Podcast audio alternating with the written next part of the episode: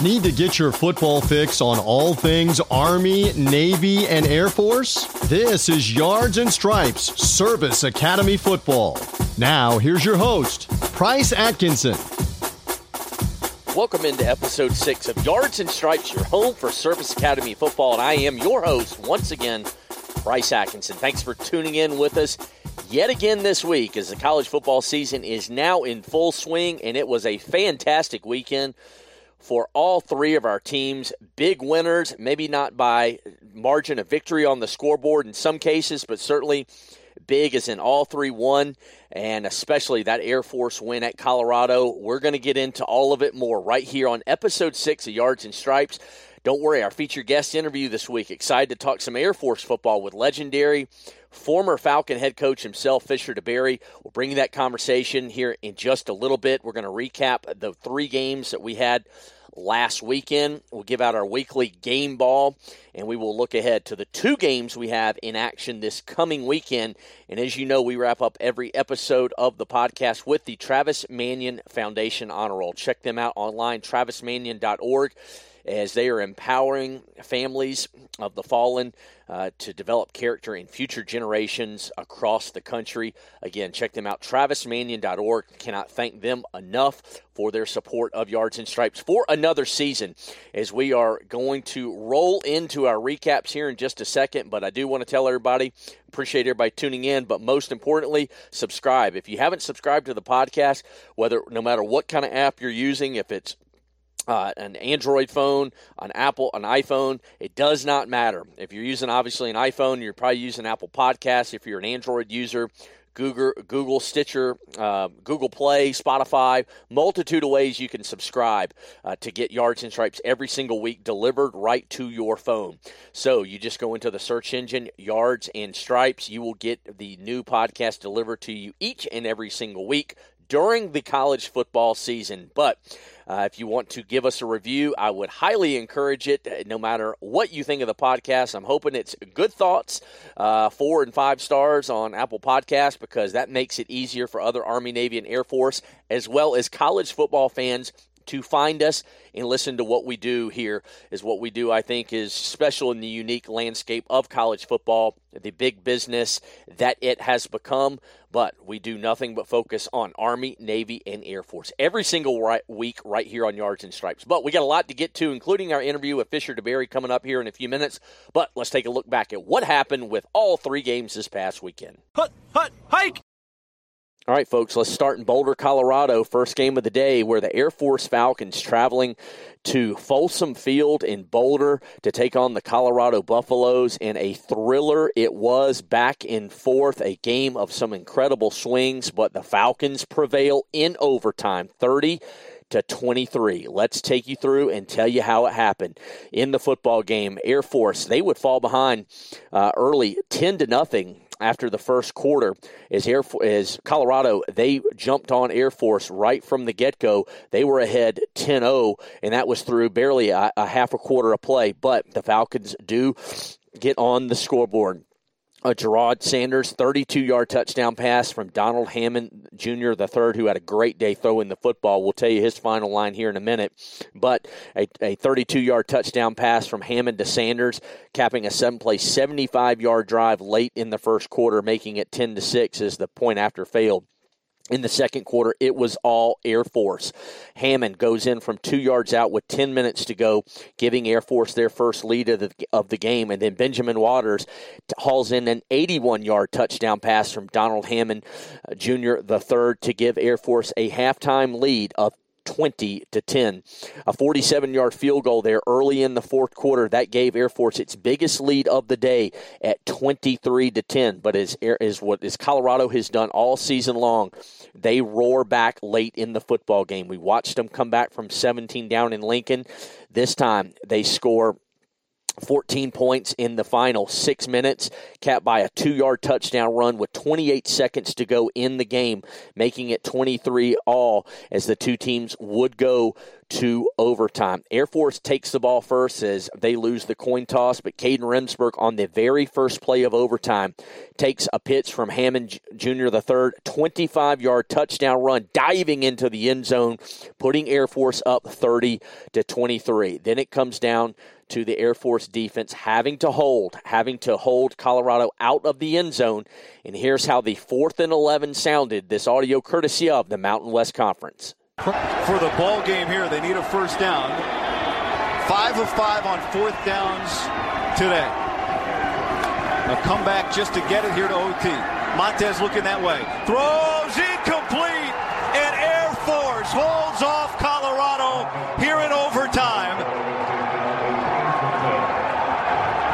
Air Force gets the stop. What a ball game it was as Air Force they get a win over Colorado in Boulder for the first time since 1968.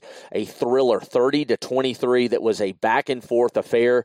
Air Force improves to 2 0 overall this season while the Colorado Buffaloes they drop to 2 and 1 overall. Let's go to San Antonio, Texas, where the Army Black Knights taking on the UTSA Roadrunners from San Antonio, and the Army Black Knights they hop on early in the football game, a 26 nothing run by Kell Walker, not even a minute into the football game, taking it to the house, putting Army up 7 to nothing. David Cooper will add a 40 yard field goal a short time later for a 10 to nothing advantage. That's where the teams would go to the break in the third quarter. UTSA they get on the scoreboard uh, with a Lowell Narcisse two yard touchdown run, making it ten to seven. But as you'll hear, the play by play voice of the Army Black Knights, Rich DeMarco, Army as UTSA drives into Army territory midway or late in the third quarter. Army ahead 10 to 7. The Army defense comes up with a huge play, and then Jabari Laws makes them pay. Second and 10 for UTSA from the Army 49. Black Knights bringing blitz Marston in the backfield. Harris gets around him, floats a pass near sideline, caught by Cephas at the Army 45. Ball is stripped, picked up by Jacob Covington near sideline to the 50, run into from behind by Cam Jones and slides down at the UTSA 41 yard line. It was Bordeaux and Covington with the tackle. Army ends up with the football after the turnover. First and 10 at the UTSA 41. Jabari Laws under center. Takes the snap first and 10 from the UTSA 41. Runs right, breaks the tackle 35 yard line, 30 down the near sideline. Jabari Laws is gone. A touchdown run from 41 yards out for the Army quarterback, Jabari Laws. The first touchdown of his collegiate career, and Army is back on the board with 2 minutes and 23 seconds left in the third quarter. Army takes a 16 to 7 lead. That audio courtesy of the Army Radio Network is the Army defense causes the turnover on the very next play. Jabari Laws, a 41 yard touchdown run, the very first of his young career for the Black Knights as he would carry in the football game 23 times, 137 yards, averaging six yards a carry. But that 41 yard touchdown run was a biggie for Army as it was a 10 to 7 lead as UTSA was driving. The turnover and the touchdown run makes it 17 to 7 with 2 minutes to go. Army doesn't look back as Kell Walker goes in from 16 yards out, his second touchdown of the game early in the fourth quarter. Uh, UTSA would add another touchdown midway through the fourth period, but Connor Slomka finishes the job going in from three yards out with 120 to go for the game's final margin as Army defeats the UTSA Roadrunners 31 to 13 on the road. Army improving to 2 and 1. Most importantly, getting that loss against Michigan, that heartbreaking loss out of their mouths. It was nowhere to be found. UTSA falling to 1 and 2 overall. As I mentioned, just an outstanding ball game, not just by uh, Army's uh, offense, but also the defense. They get that turnover there, a key turnover there in the football game as they turned UTSA, UTSA over three times overall, forcing two fumbles and intercepting the Roadrunners. But so far this season, limiting opponents to just 281 yards of total offense and only giving up just over 11 points per game in regulation. So, as good as Army is offensively, and they had a, a season high 358 yards total, 340 on the ground. It's that Army defense that even though Jay Bateman gone, departed to UNC, they are still getting it done on the Black Knights defense. Last but not least, the Navy midshipmen hosting the East Carolina Pirates in the American Athletic Conference opener for both teams, and the midshipmen getting a 42 to 10, a dominating win for Coach Ken Niumatalolo squad to improve to 2 0 overall this season. East Carolina they fall to 1 and 2 uh, on the 2019 campaign. In 12 seasons as head coach, Ken Niumatalolo's team has amassed an 89 and 58 record with him at the helm. Uh, but most importantly, they are 58 and 12 when scoring first, and that's exactly what Navy did in this football game. Is they scored first and they scored often in the first quarter and in the first half.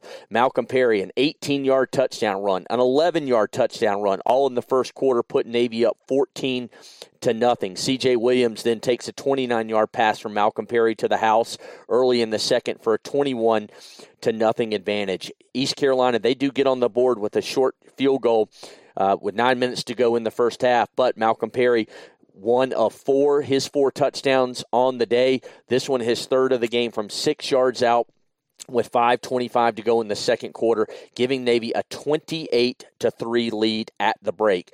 Perry would come back out and play a little bit more in the third quarter, going in from one yards out midway through the third, and then an 80 yard touchdown pass from Malcolm Perry to slot back CJ Williams. Malcolm Perry's day was done then as he played two and a half quarters and he exited with Navy ahead 42 to 10.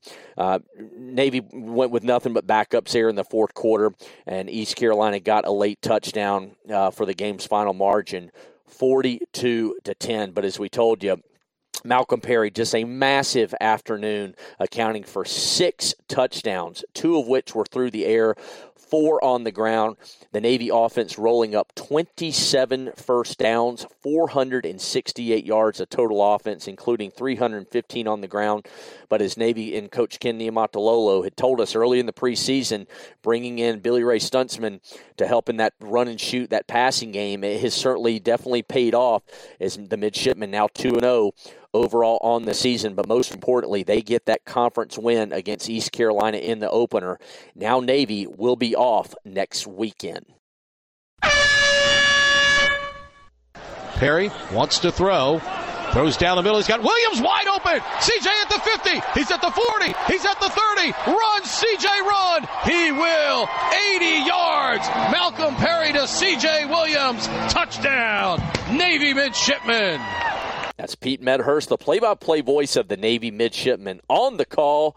And that audio courtesy of the Navy Radio Network as the Navy midshipmen getting that 42 to 10 win over the East Carolina Pirates. And it was Malcolm Perry, the senior quarterback out of Clarksville, Tennessee, leading the way, accounting for a team high six touchdowns on the afternoon rushing 24 times for 156 yards and four touchdowns on the ground.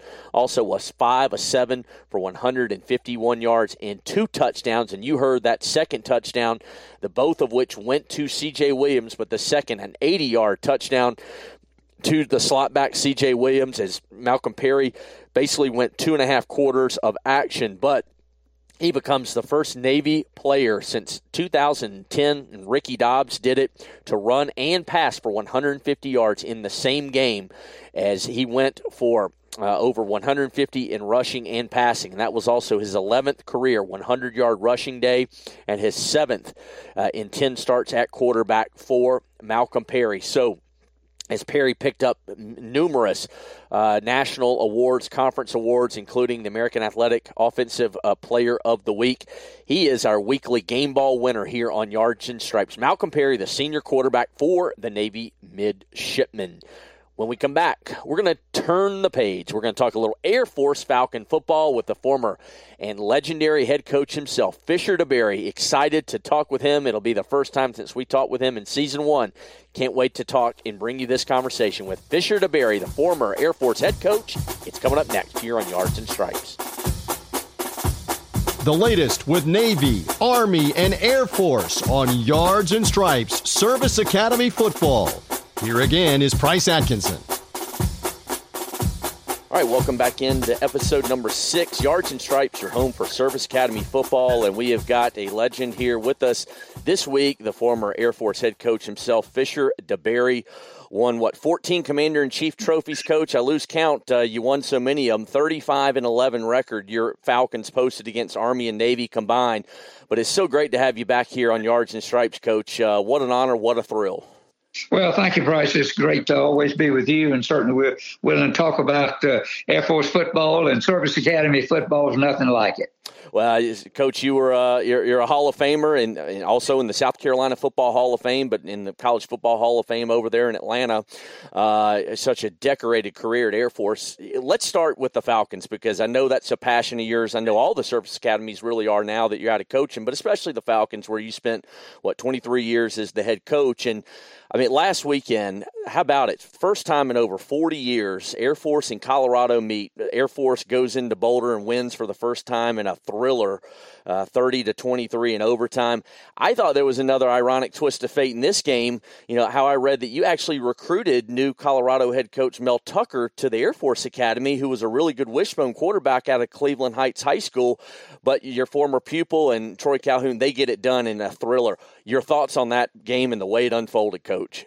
Well, I was so happy for Troy and his staff, and uh, certainly happy for the academy. Uh, first time, like you say, that they had played in 45 years, and uh, and uh, goes back to the Vietnam War. And I don't think the last time they played up there that the students at, at, at Boulder were very kind to the cadets and their uniforms and all. And uh, and so, uh, but uh, so we just didn't play for a long time. Yep. I talked to Bill McCartney many times about trying to play, and uh, and would always love to scrimmage them, but of course you couldn't do that in the NCAA at that time. And so anyway. Uh, uh, it was good to see them back, get back together, but it, the game, outcome of the game didn't surprise me at all. Mel is certainly uh, doing a good job, inherited some good players uh, uh, uh from Mike up there, but at the same time, uh, I knew our kids would be ready to play, and it was a great challenge. And uh, just wrote our offensive, I wrote Troy right after the game and the staff, but uh, talked to our offensive coordinator yesterday, and I was so proud that uh, he played for me also and was an outstanding quarterback for us. And uh, he certainly used uh, the nub side of our formation, and and they never really completely adjusted to it, and and it really was, I thought, the difference in the game. So I wrote and congratulated him and and so they've got another big test tonight, uh, tomorrow night against uh, Boise State.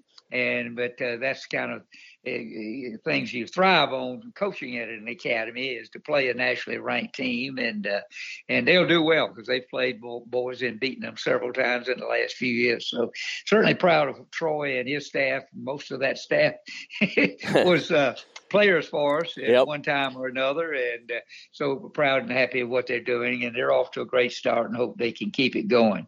You know, and talking with some people before in the summer and in before the season, it, it kind of sounded like you know this Colorado Air Force rivalry downplayed, so to speak. And I mean, they haven't played in over forty years, but you know, we know Colorado State Air Force they get together uh, every single year, play for the Ram Falcon Trophy. But you know, I know that, that Nathan Pine, the new uh, AD at Air Force, you know, he wants to to get Colorado back on the schedule after that 2022 uh, matchup. Do you think this is a series that should be an annual occurrence? I know scheduling is very tough in college football, but you know, just the proximity of these two schools, and you know, when you've got these three, you know, high-powered programs in the state of Colorado, should Colorado and Air Force play on a regular basis? Well, it would really be great. And of course, if the Air Force could beat Colorado State, then they can claim to be state champions. You know? but uh, uh, that creates a rivalry. But uh, Colorado State being in the in the uh, in the league, you know, with uh, in the Mountain West now. And uh, but uh, we just used to have some great games with Colorado oh, yeah. State, and ESPN always wanted us to play on Thursday night. It seemed like because the games were also always so close, so exciting, and uh, and we we enjoyed doing that. But uh, Mel, uh, he'll he'll do a great job there at, at Colorado, and they've had some impressive wins, and will continue to have some impressive wins the rest of the year in the uh, in the uh, Pac Pac-12, you know. But uh, uh, I, I, think uh, you know that uh, uh, it should be an annual thing. I hope it will be. Yep. Uh, I do know they have a follow up game, I believe, in 22 and uh, mm-hmm. uh, back down at the academy. But hope that that will lead both uh, athletic departments decide to make it an annual thing. It is tough. I know whenever we we were trying to play a lot of schools, and we played Oklahoma, we played Tennessee, we played a bunch of them. But at the same time, our schedule every year was just about determined because we were playing Notre Dame every year, and we of course play Army and Navy, and then with the other eight. Uh, eight uh, games. Mm-hmm. We had eleven at that time. Then that constituted your whole whole uh, schedule every year. So it was really hard to get that get that game in there. And of course, uh, the, again, the feeling was that we wouldn't play at that time, but it was just hard to get them in. But now that we've played twelve games, and uh, there's no reason why in the world they can't get this going. Continue with Fisher DeBerry, the former Air Force head coach, and you know, coach Troy Calhoun, he obviously played for you, played quarterback at the academy for you, and I know you were just tickled when they announced him to, you know, take over as the head coach, uh, succeeding you. But you referenced Falcons heading out to Boise to the Smurf Turf Friday night matchup against number twenty Boise State. I mean, your thoughts on this game because uh, Air Force right now two and zero. The confidence brimming with confidence after beating Colorado going to Boise. This is going to be an incredibly pivotal game, potentially, especially Air Force playing a role in the Mountain West Conference Championship, as we know Boise State, one of the top teams in the Mountain West, as well as the group of five. Well, you go back, Bryce, and, and, and research the, the games that they've had with mm-hmm. Boise State. The Air Force has beaten Boise State several times, and uh, and uh, Boise State has always been nationally ranked, you know, and yep. they certainly attract a, a, lot of great players there and had some great teams. And uh, but uh, I think it'll be a typical typical matchup, but it would be great if uh, Air Force could whip them and uh, and be three and zero, oh, and uh, and then they got Navy down the road uh, looking them in the eye, and uh, there are no easy Saturdays anymore. It doesn't make any difference where where you're you're coaching now because everybody's got good players because mm-hmm. they're doing such a great job and preparing the kids for college and high school football. What do you think about DJ Hammond at quarterback for, for Air Force? I'm a big kid out of the Atlanta area, can throw the ball, can run it.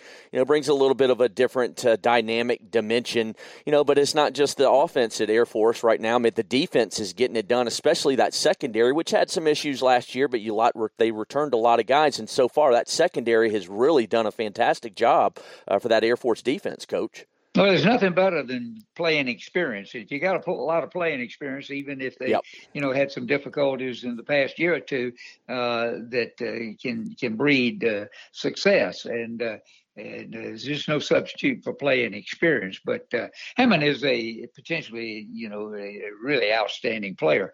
And when you go back and look at, uh, at Air Force football, and you see a lot of great quarterbacks from the state of Georgia. Yeah, oh yeah. Jim Jefferson and uh, and Rob Perez and uh, Dee Dowis, who yep. played for us. It was uh, ranked highly in the in the national in the Heisman Trophy balloting. I think he was fifth or sixth one year, and and then you know, he he led uh, uh, all-time quarterbacks in rushing for many, many, many, many years. So we've had some great, great quarterbacks, uh, you know, from the state of Georgia, and uh, I think uh, uh, Hammond will certainly be. But uh, I do think Troy's team shows, you know, he's gotten back to a lot of the root of what the Air Force has always been about, and that's establishing the fullback game and controlling the football. Mm-hmm. And they kept the ball away from from Colorado the other day, and you know, a lot of people, you know know, uh, like down at Georgia Tech, complained about uh, complained about the, the offense, but uh,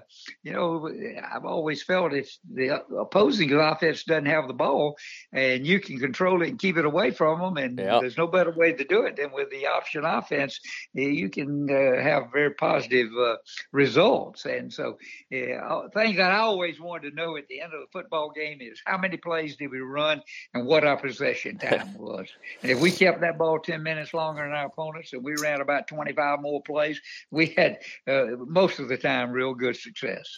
Does Does Coach Calhoun? Does he? Do, do y'all ever talk? You know, kind of X's and O's sometimes. Does he ever ask you know feedback, bounce ideas off of you, maybe in the off season or anything when you guys just kind of well, occasionally. You know, Troy has a place uh, down here at the at the Kiawah, and they come down in in the in the summertime, and we get a chance. Of course, he's part of our uh, Colorado Coaches Night for charity, and we mm-hmm. get to visit there. And yeah, we talk on the phone every now and then. But the night he got the job, I called him and I told him, I said, "There's nobody that I would want to have the job anymore than you. Uh, you're going to do a great job. I just want you to know that my plan for the past six years has been when I retired, I'm out of here. and my wife and I are going to the beach, and you can call me anytime you want to, but I will never call you and tell you why are you doing this? Why don't you do this? Yeah, it's your it's your baby, man, and you take it and run with it. And he has done a good job, and I'm very very pleased, uh, you know, with uh, with the, the things the way things have gone. What we need to do is just get more people in the stands, and of course, I don't think television's helping college football it's certainly convenient for the fan to stay home and watch eight or ten games on Saturday now and yep. have a freezer full of beer. But uh, it's at the same time, and it, rather than having to buy it at the stadium now, which you can do that anywhere in America, which I'm totally against. But anyway, uh, that's beside the point. Yeah. The, the, point is that uh, that people, I think, are staying out of stadiums. You go through and look across America, and uh, and the attendance at most places is down. Now it won't be at Georgia and and uh, Notre Dame this weekend, but, uh, or Clemson's games. But uh, for the most part, uh, I think most teams across the country uh, uh, down spiraled as far as attendance at home football games, and that's what they really need at, at, the academy now. And of course, maybe if they can keep going and winning Saturday in and Saturday out, the attendance will improve a lot more. You know, Coach, uh, you by and large uh, owned Army and Navy when you were in Air Force, and, and you know like to you know joke about it oftentimes, and uh, had a lot of fun with it. And he's mentioned 35 and 11 against Army and Navy, you know, winning 14 Commander in Chief trophies and sharing another one. But you know, the ascendance of Army under Jeff Monken right now. Number one, how is how has he engineered this turnaround? And number two, you know, what are your thoughts when you watch a lot like your teams did? You see Army going toe to toe with a top five Oklahoma last year and, and a top 10 Michigan team this season, and darn near knocking them off, looking every bit the equal. Well, you go you go right back, and I mean I think the the offense has a lot to do with it because the offense is something that the opponent uh, does not have see mm-hmm. one time a year, and you can practice all you want to, but until you get into it and see the speed of the game and see the execution, then uh, it's tough to defend and get ready for in two or three day, uh, days in preparation. And uh, frankly, that's the reason we ran it as long as we did. Uh, we, we tinkered with it, and you know went from wish wishbone to the flex bone and put two halfbacks uh, in slot positions, and we mm-hmm. unbalanced our line. Did a lot of things like that, but uh, I think that's got as much to do with it as anything. And then, uh, of course, schedule, schedule, schedule helps a lot. Mm-hmm. And uh, you know, uh, Air Force should have beaten Michigan two years ago up there. They fumbled going in. They had a great chance to beat Michigan State. Uh, yep. You know, like you say, if they didn't fumble that ball, and I was at the game, if they had not fumbled the daggone ball, uh, on a drive that they had going and given uh, Oklahoma a little bit more time to have the ball, they would have beat Oklahoma that day. And uh, and we played Oklahoma really well uh, one year, the year after they won the national championship, mm-hmm. and and carried Tennessee down to, uh, you know, to uh, to the last play of the game uh, almost, uh, you know, and we went for two to to win and didn't make it. But you know, uh, it just shows you you can take that offense and compete against uh, against anybody. But also, you know, if you schedule a couple of teams that you know you might be equal to or better than, it certainly helps your overall record and helps the the bowl picture. And I think Army, you know, eh, the offense is and when Jim Young was there, mm-hmm. first year Jim Young came to the academy, he was running his old Purdue offense, and we sort of wore him out. And next year they go to the wishbone. And yep. the remaining time that Jim was there, they had some great teams at uh, at uh, when he and Bob Sutton were together there at uh, at Army. And Bob continued with it uh, simply because, again, it's a it's a great offense for the academy, and it's a you you, you develop a, a, a, toughness attitude and mentality, and uh, and uh, that's what the army has always been about. You know, I was in the army on active duty, yep. and you always pride yourself being tough, like the Marines, you know, and uh, so I think, it, and then of course Kenny, you know, he grew up like Paul did with the option over in Hawaii, and. Uh, mm-hmm and uh, and has, has continued to run run it, but he's had some really good quarterbacks, and he's got a great quarterback this year, and some great players, and uh, and those Service Academy games will really, really be great games. And you know, you go back and look at uh, uh, Army it was really fortunate to beat Air Force up there last year. Yep. Yeah, absolutely. You know, you famously said, Coach, one time, uh, quote, they found a new way to count Navy 0 and 1, 0 and 2, 0 and 3, and so on, end quote. You know, that was during the early 2000s when Navy was really struggling before Paul Johnson came in. Obviously, Coach Niumatalolo, who I know you're a big fan of and, and what he stands for, the leadership and, you know, character integrity that he, you know, embodies as the head coach at Navy. You know, you've talked about some of the great quarterbacks, uh, the good one, uh, Hopkins at Army right now, and some of the great ones, Dee Dowis, many others you coached at, at the Air Force Academy. When you look at Navy senior Malcolm Perry, how good is he as a signal caller for the midshipmen? Well, he does a lot of things. I mean, he can throw the ball, but like all good option quarterbacks, he better be able to run the ball. You know, and everybody's running the read option uh, in college. Uh, you're just not taking it from under center, a lot of them. And uh, and uh, you take Wofford uh, they, for many many years with Mike Ayers. Uh, you know, they they they ran the, the, triple option, won so many games, but uh, the wishbone. But then recently they've started still running some option, but they're running backing the quarterback up and taking the, the shotgun position, you know, uh, but still reading a lot. And, mm-hmm. and of course, uh, the read option with the, a lot of spread teams today, uh, you know, it's got a lot of similarities. It's just different formations. But uh, I certainly think uh, uh, there are three great quarterbacks at, at, the three service academies this year. And if they all can stay healthy, that's the real key if they all can stay healthy, and uh, uh, they, they they'll be a torment to, to a lot of opponents that they're going to play. All right, continue with Coach Fisher DeBerry, the legendary Air Force head coach. Uh, give him a follow on Twitter at Fisher DeBerry because that's my segue, Coach. And you know, I wanted to talk to you about your foundation, the Fisher DeBerry Foundation. That everybody can find out more information at FisherDeBerryFoundation.org. You know, you, it's your foundation, a nonprofit dedicated to the support of single parent families. You know, you guys send what roughly 500 600 kids to camp every summer. You know and, and i know that this is something that you're incredibly passionate about uh, because you grew up in Cheraw, south carolina a very small country town here in the palmetto state. You grew up you know in a single parent home without your dad. And so many kids that go on to play college football they come from single parent homes you know like yourself. Just talk about the passion you and your wife luann have for the fisher deberry foundation and just making a difference in the lives of young kids around the country?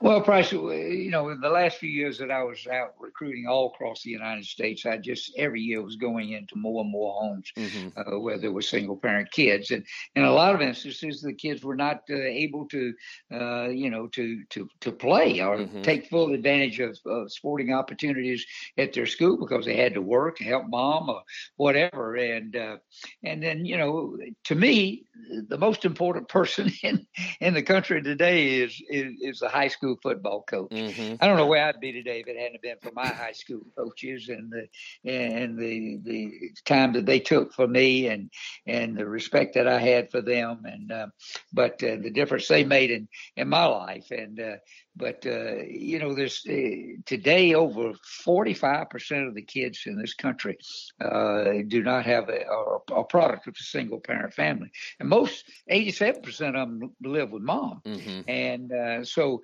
uh, today, as somebody sent me a statistic not so very long ago, said 60% of the people, uh, young people in this country, don't have a male figure in their lives. So today, the high school coach is not just the coach he's more of a father figure than than we would like to think. And so, uh, Luann and I are passionate about uh, camp, and certainly, uh, certainly, have Fellowship Christian Athlete camps. And uh, mm-hmm. we just feel if you can get a kid uh, to go with his uh, high school team and or to go to camp and, and, you know and improve his skills, be with other people, and match up his skills, and then also, um, you know, learn a lot about leadership and integrity and character development. But most importantly, make a faith decision for their lives. Mm-hmm. Because they're athletes, they can go back in their high schools and make a tremendous impact upon the, their teammates, their their peer groups, and uh, and you know, and can improve the overall uh, atmosphere heart uh, of, a, of a high school. And we know there are a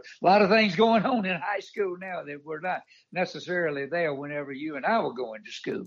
And so we just feel in any way, whether it's through education, whether it's through medical reasons, whether it's through many different things that we try, you know, to help. But we've probably over the course of uh, you know, we started the foundation in 2002, uh, three, and uh, we had 5K runs, golf tournaments, and things like that. Yep. now we do what we call Coaches Night for Charity, and we have three of these. Uh, one in uh, Colorado, and we've been doing it for 12 years. In South Carolina for 10 years. Yep. Well, the high, the college coaches come in and we raise funds for the charity of their choice, and then we benefit uh, our foundation from that, and that's how we basically uh, the, the, individual contributions and, and uh, business contributions, but that's how we raise money to send these kids to camp. And we've probably sent uh, in the time over 5,000 kids. Wow. We know to to camps across the country, and uh, and also we we've probably raised uh, over four hundred and fifty thousand dollars for the uh, uh, coaches and their charities uh, in the events that we have had, and so uh, we will continue to. To matter of fact, tonight I'm going down to uh, to uh, Edisto Beach and speak to a group of old codgers, about 85 and 90 people that just want to talk football. And uh, we'll certainly promote and try to sell our book. And every bit of speaking we do yep. and, and, every book we sell, we uh, give to the foundation. Uh, and we'll continue to do this as, as long as our health will allow us to do that. And uh, but we just believe that uh, uh, we've got there's such a need there for, for young people today, uh, you know, to uh, to have opportunities that maybe they might not would otherwise have if there wasn't a foundation to give them that opportunity. Absolutely, Fisher DeBerry Foundation.org. That's the website where any of our listeners can find out more information, events, ways to help out the Fisher DeBerry Foundation, and certainly give you a follow on Twitter at Fisher DeBerry. Just doing amazing work in these communities and playing such an important role in the lives of young kids and you know helping them learn about character, integrity, and leadership by going to, to camp every summer. You know, I want to let you go, Coach, uh, because we kept you a little long here. But you know, you mentioned you know you're down in the Isle of Palms, right right outside of Charleston. I know we got our fingers crossed for you during hurricane season right about now, and you get out to Oklahoma to spend a good deal of the year where you you know a couple your two kids out there, a couple you know what eight grandkids I believe out there as well. You know, you but spending that time in South Carolina, I know a lot of a lot of former coaches are down there, you know, in the Charleston area. Tom O'Brien, who, you know, obviously coached at Boston College, played at the Naval Academy, Ralph Friedgen at Maryland, Bobby Johnson from Furman and Vanderbilt, even some basketball coaches like Les Robinson, Bobby Cremins. How do you ever see those guys? Because you guys have all seen. Oh, we had a great time. Yep. get together. Matter of fact, I missed this morning because I had a claims guy here to look at the house. Uh, from the last uh, hurricane we had, uh, and uh, we were blessed that we didn't have any more uh, of an impact than we did. But uh, it's exciting this time of year down here because you never know when you're going to be evacuated. We've been evacuated four times in the last uh, three years. But yeah, we we we started this little uh, breakfast group, and we get together every other Thursday and uh, and share old war stories. And we got a lot, a lot of other people interested in athletics here in Charleston that mm-hmm. come and join us, and it's just a fun time for all of us, uh, you know, to, to, to be together. But uh, we'll be going back to Oklahoma here in a couple of weeks and uh, really look forward to that. Matter of fact, we have a grandson that's uh, junior now, and uh, he's leading the state of Oklahoma yep. uh, in in rushing right now, and uh, hope he can continue to do wow. that after three or four games. And uh, so anxious to see him play. And then my son has two uh, young boys, uh, five and eight, that are both playing flag football, and uh, a granddaughter that's playing. Um, uh, volleyball, and so we just enjoy getting back, and we'll spend four or five months down there with them, and then come on back to the beach. So anytime you're down this way, we welcome you stop by and anybody and have a brownie and a glass of lemonade on the front porch and enjoy the beauty of God's creation here. Well, Coach, it's just an honor to have this time with you. I apologize we kept you a little long, but it's it, uh, just again it's it's just an honor to talk football, life, everything going on, you know, with you, and just thank you so much. And you know what, stay safe down there on the coast, and certainly go ahead and back out to Oklahoma here. Well, we appreciate that, and we best wishes for the Army and Navy, except when they play Air Force, and uh, certainly continued best wishes to Troy and his staff, and uh, hope all of them can have a bowl type season. Wow, just what a fantastic conversation. Thank you so much, Coach Fisher DeBerry, the former Air Force head coach, member of the College Football Hall of Fame in Atlanta, South Carolina Football Hall of Fame, so many different others as he was, you know, the Bobby Dodd National Coach of the Year, three time WAC Coach of the Year the decorations of his career go on and on and on. So thank you again to Fisher DeBerry, the former Air Force head coach, for that time. I hope you all enjoyed that. But when we come back, we're going to take a look ahead to our two games coming up this weekend. Certainly our Travis Manion Foundation honor roll segment and much more to do here on episode six of Yards and Stripes, your home for Service Academy football.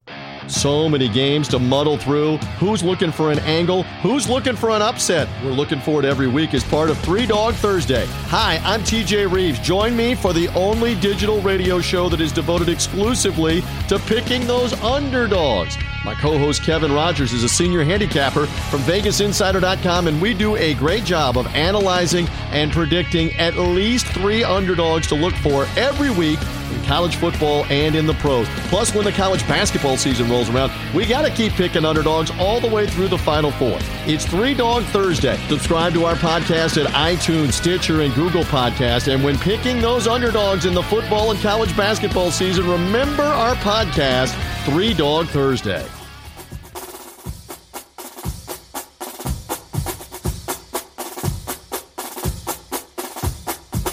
It's everything you need to know about Service Academy football. Yards and Stripes continues. Here again is Price Atkinson. All right, let's look ahead to this coming weekend as we've got two games uh, involving two of our teams, but certainly the Navy midshipmen, they will be off yet again. Weird scheduling quirk is Navy, they will not play again until they play next Thursday, a game on the road at Memphis. So another big American Athletic Conference game for them. It's really kind of weird the way that schedule works out. Coach Niumatalolo not exactly upset about it compared to last year, but technically they will only play two games in the month of September. But Navy will return the following week, a Thursday night matchup against Memphis on the road. That one will be an ESPN 8 o'clock kickoff Thursday, September the 26th. But more importantly, this weekend, two big games, and the biggest, no doubt about it, it's going to be in uh, Boise, Idaho on Friday night. Friday night, a 9 p.m. Eastern Standard Time kickoff on ESPN2. Dave Fleming, Jim Mora, Paul Carcaterra, they will have the call, and certainly our good friend Jim Arthur, the play-by-play voice of the Air Force Falcons, on KVOR 740 AM in Colorado Springs or W or 104.3 The Fan in Denver. You can also hear that game on the Arm for American Forces Network. So the Air Force Falcons, the Boise State Broncos, ranked number 20th in the country in both polls. They will be hosting Air Force in the Mountain West Conference opener for both teams. As last week, Boise State gets a big win over Portland State. The week before that, a 14 to 7 win over Marshall. And then one of the more impressive wins, not because of uh, the team they beat out of the ACC, as everybody knows that Florida State is nothing more than the weak imitation, but kind of how they had to do it is that game in the season opener for, for Boise State and Florida State scheduled for Jacksonville. They had to move it to the Florida State campus in Tallahassee due to the hurricane coming by Uh, uh, uh, Jacksonville. Uh, but that plays it does not it does not affect Boise State at all as they rally past the Seminoles. So Boise State will take a three and zero oh mark into this game. Air Force we know undefeated this season at two and zero, oh, but this will be the Mountain West Conference opener for both teams. A couple stats to throw out: Air Force eight and four in Friday night games under head coach Troy Calhoun. This will mark the eighth meeting all time between Air Force and Boise State, all as conference foes. Boise State does lead the series four to three overall, but Air Force just one and three on the Smurf turf there in Boise. Air Force thirteen and seven in Mountain West Conference openers going back to 1999, and more importantly, six and three on the road. So Mountain West Conference openers on the road have not been any kind of daunting task for Air Force, but this will be the first meeting between Boise State and Air Force as a conference opener. all time. The Falcons are 25 and 14 in conference openers going back to 1980. The last meeting between these two teams, well, we, we know that was last season. Boise State knocking off Air Force 48 to 38. Brett Rypien through for 399 yards and five touchdowns to lead the Broncos. He is no longer there as he is now gone.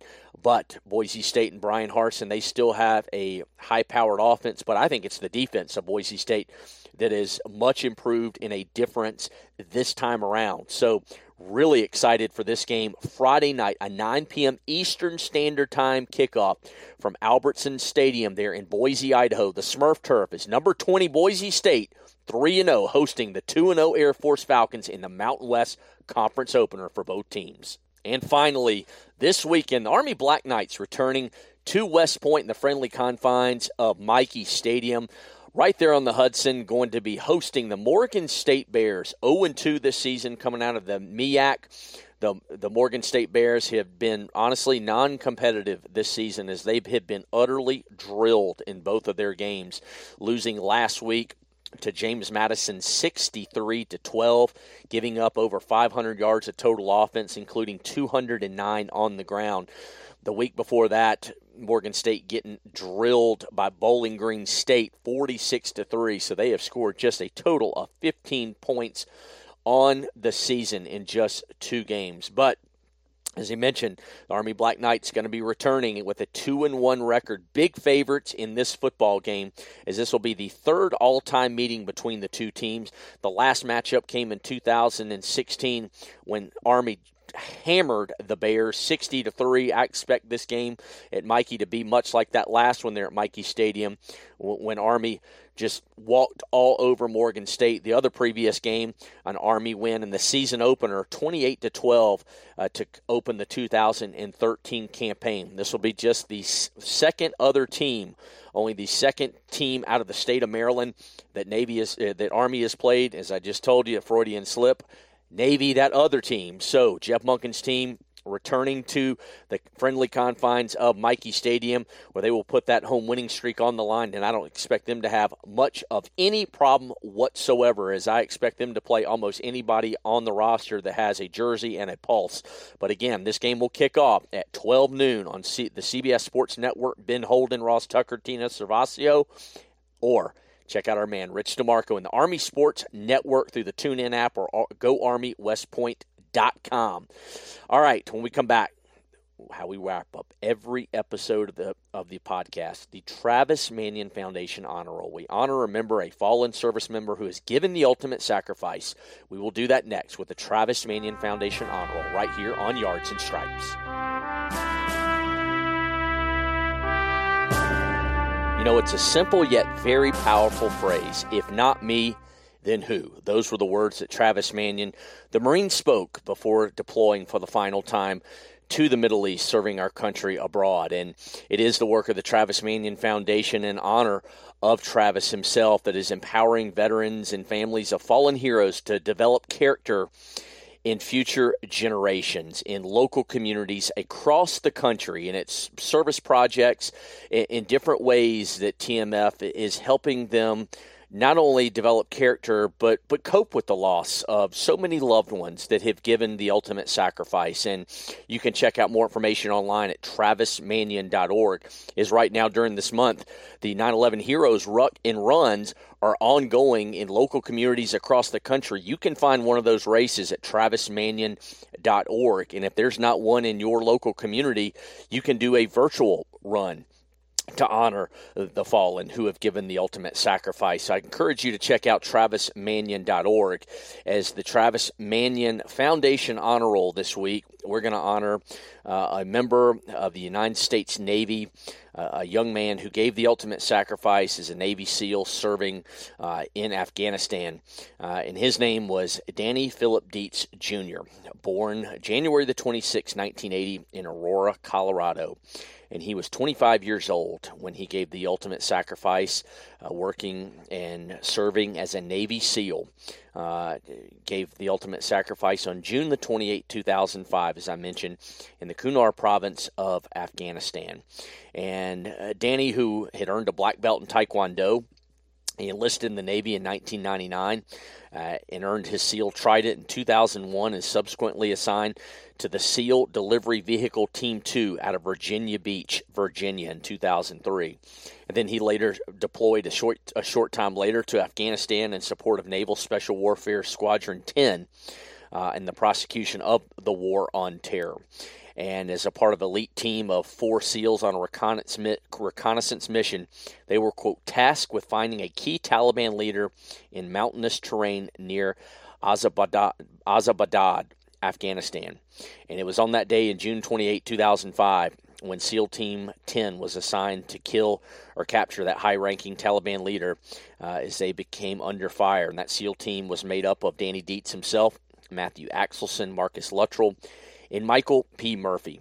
And a fierce gun battle ensuing between the four SEALs and a, a much larger Taliban enemy force that had a superior ta- tactical position, as that was recalled by one of the SEALs there.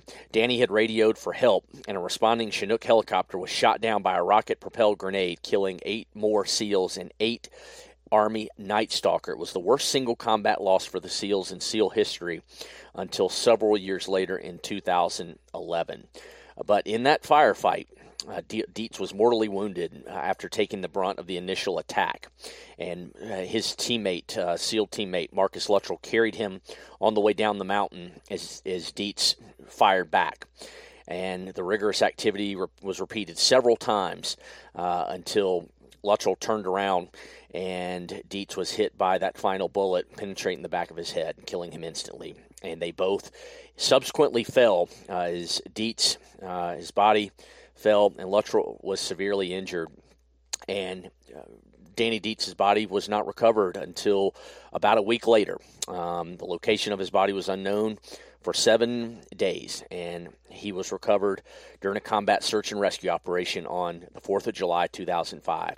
And Danny Dietz was ultimately returned to the U.S., where he was buried with full military honors at Fort Logan National Cemetery. Uh, he's survived by his family, his mother and his father, Cindy and Daniel Dietz, as well as a brother Eric and a sister Tiffany.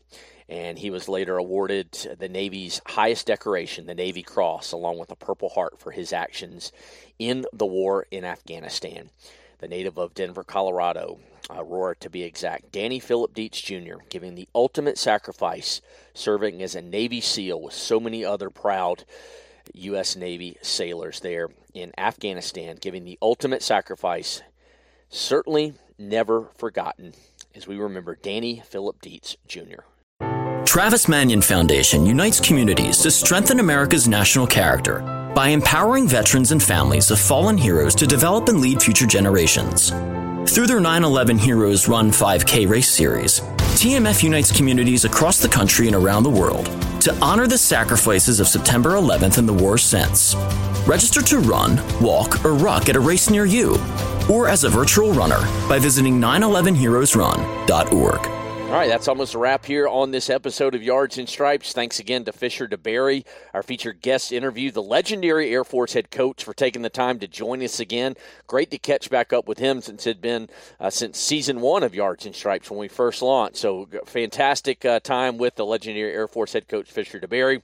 Also, want to appreciate uh, and say thank you to the Tom uh, Travis Manion Foundation Appreciate TMF for their support this year, all their help, especially with our TMF Honor Roll segment that we do each and every week, wrapping up the podcast. And certainly to you all listening right now, wherever you are, thank you for taking the time, whether you're on a treadmill, driving home from work, commuting in or out of a city uh, or listening on your lunch break. It doesn't matter where you are, uh, just every single ear on this podcast. I am so incredibly appreciative of you all around the country and around the globe. Don't forget, if you like what we do, uh, certainly subscribe. I hope you'll subscribe on Apple Podcast, Stitcher, Google Play, Spotify, many different ways to listen to Yards and Stripes every single week as a new episode is delivered right there to your smartphone. Certainly, if you have an iPhone, Apple Podcast is probably your app of choice. And if that is your app of choice, it would be awesome to go give us a review right there. We'll take five stars, for whatever you want to give us. But the biggest thing is let us know, give us that review because – that helps other Army, Navy, and Air Force fans find us, and that also helps us find even more college football fans in general. So, uh, give us a rating right there. And if you like what we do, just uh, drop me a line. Let me know. Certainly at Yards and Stripes on Twitter and Facebook. Give us a follow right there as we are moving through almost, not quite. We still got a little ways to go, but almost that first month of the college football season in the books. But looking forward to the games again this weekend. Army certainly hosting Morgan State. And then the biggie on Friday night as Air Force travels to number 20 Boise State in a big Mountain West Conference showdown. Thanks again to every single person listening. Can't wait to be back with you again here next week on Yards and Stripes, your home for Service Academy football. To get more on all things Service Academy football, like Yards and Stripes on Facebook and follow them on Twitter at Yards and Stripes. And as always, you can subscribe to Yards and Stripes on iTunes and Stitcher. Join us again next time for Yards and Stripes Service Academy football.